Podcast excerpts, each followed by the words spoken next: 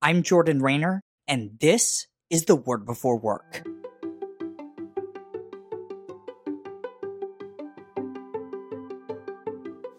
Today, we're starting a new five week series here on the Word Before Work called Five Biblical Truths About Time and Productivity.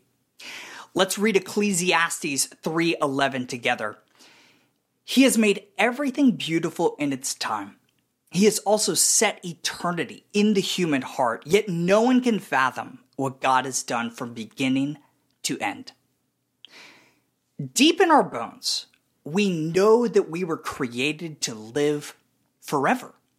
It's why we're drawn to stories like Narnia and Frozen, in which death is ultimately a lie. But we don't just long to live forever, we also long to be productive forever. Now, we don't feel like this every day. Sin has made work and our efforts to be productive difficult, but something in our souls and in God's word shows us that work was meant to be very good. See Genesis 1 and 2.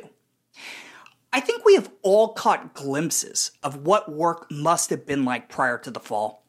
You deliver a killer sales pitch and feel completely in your element or you finish writing a great chapter and can't wait to share it with your spouse. Or you hammer the last nail into a table and step back and admire your creation with healthy pride. If you've experienced even just one of these moments, you know what it feels like to want work like that to last forever. You don't want it to end because we all know that we were put on this earth to do something, to make a mark towards some end.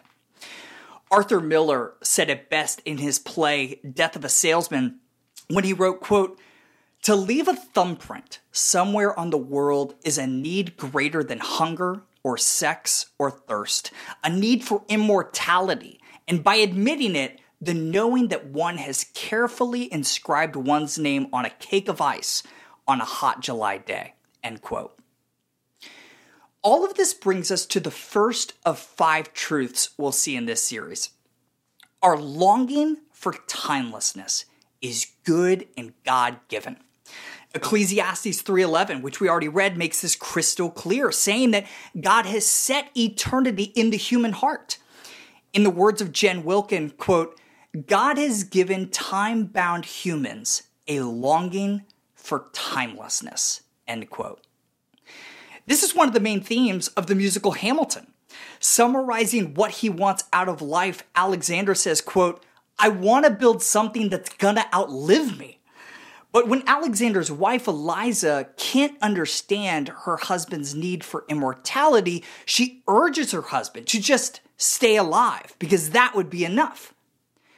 But we all know that's not enough. We know that we weren't created just to stay alive and get through life.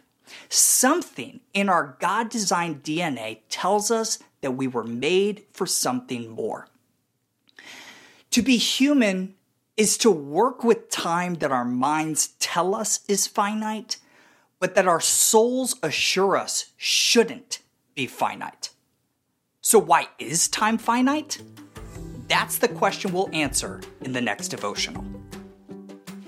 Today's devotional only scratches the surface of how God's Word connects to our work. If you want to go deeper, sign up for my free 20 day devotional called The Word Before Work Foundations at twbwfoundations.com. These email devotionals are designed to help you gain a rich understanding of the biblical narrative of work, how exactly your work matters for eternity, and what those truths mean for how we ought to work today. You can sign up right now again for free at twbwfoundations.com.